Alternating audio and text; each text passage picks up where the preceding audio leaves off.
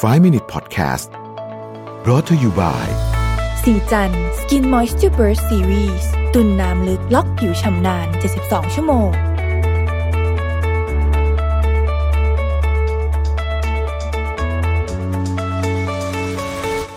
สวัสดีครับ 5 minutes good time นะครับ วันนี้ผมอยากชวนทุกคนมาสร้างเวลาดีๆ ใน 5 นาทีกับ มุมมองในการเลือกปรับตำแหน่งของคนในองค์กร ว่ามีองค์ประกอบใดบ้าง ที่ใช้พิจารณาในการปรับตำแหน่ง และคนทำงานจะพัฒนาตัวเองอย่างไร ให้ผู้บริหารมองเห็นนะครับอันดับแรกเลยเนี่ยผมอยากจะพูดถึงคอนเซปต์คร่าวๆที่ผมคิดแล้วกันนะว่ามันเป็นสิ่งที่ควรจะใช้ในการปรับตำแหน่ง ก็คือเราต้องถามตัวเองก่อนว่า คนคนนี้ที่เรากำลังจะปรับตำแหน่งเขาขึ้นมาเนี่ย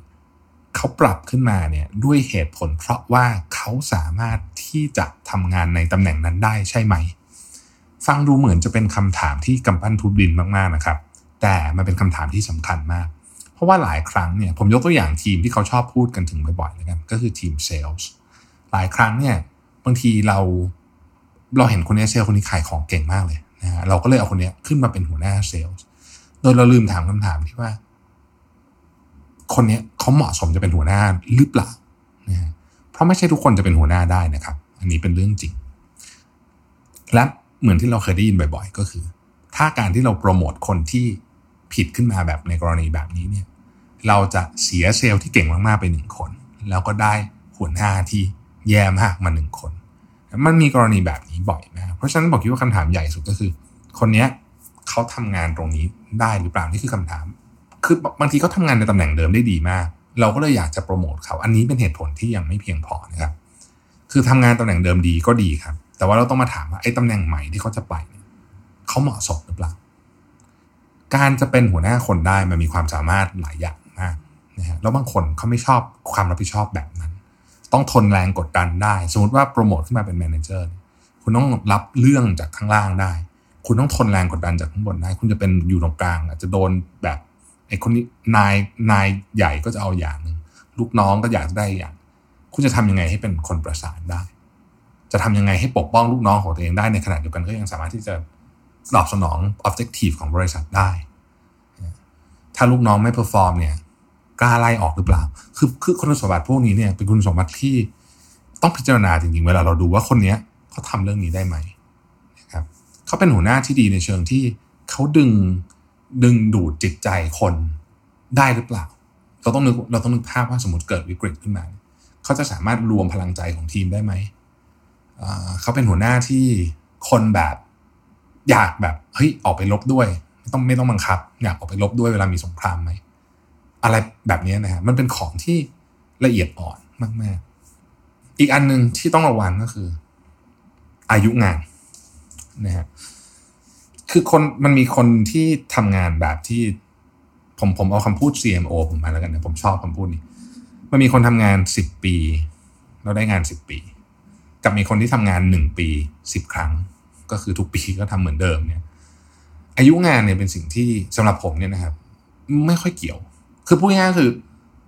อย่าโปรโมทคน เพราะว่าเขาอาทำงานมานานแล้วขึ้นมาเป็นหัวหน้าแบบเนี้ย ผมว่าไม่ไม่ใช่เหตุผล นอกจากว่าโอเคเขามีความสามารถเพียงพอที่ขึ้นมาเป็นหัวหน้าได้ก็คือต้องทำแบบนั้น ในโลกที่มันมีความซับซ้อนมากตอนอย่างทุกวันนี้นะครับ การที่ต้องถามคำถามตัวเองว่า เราจะปรับคนขึ้นมาเนี่ย คนนี้ถูกต้องหรือเปล่าเนี่ยเป็นคำถามที่สำคัญมากอีกคำถามหนึ่งในนี้ที่บอกว่าเราจะทำยังไงให้ผู้บริหารมองเห็น ก็ต้องถามก่อนว่า ผู้บริหารเขามองหาอะไรอยู่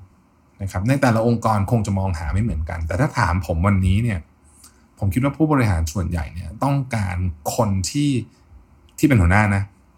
หรือขึ้นมาเป็นผู้บริหารด้วยเนี่ย ที่มีความสามารถแบบตัว X คือมีรู้หลาย ๆ เรื่องแล้วก็มาผสมผสานกันออกมาเป็นโจทย์ออกมาเป็นคำตอบของงานแต่ละงานได้ สามารถที่จะประสาน คนนั้นคนนี้เอ้คนนั้นทีมนั้นมีปัญหาเรื่องนี้ ทีมนี้มีปัญหาเรื่องนั้น มีปัญหากับลูกน้องเราเอาเราทำยังไงให้เรื่องมันเดินหน้าได้มากที่สุด ในขณะที่ยังสามารถที่จะ บริหารจัดการทีมทั้งหมดได้ไม่ให้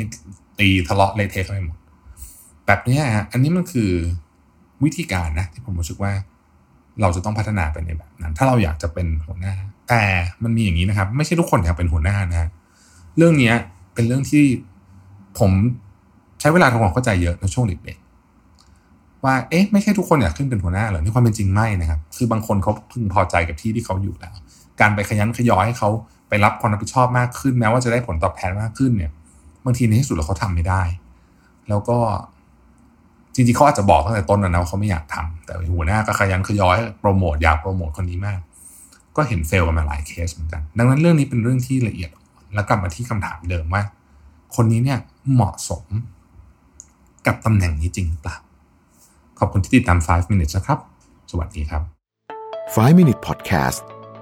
Presented by ศรีจันทร์ Skin Moisture Burst Seriesตุ่นน้ำลึกล็อกผิวชำนาน 72 ชั่วโมง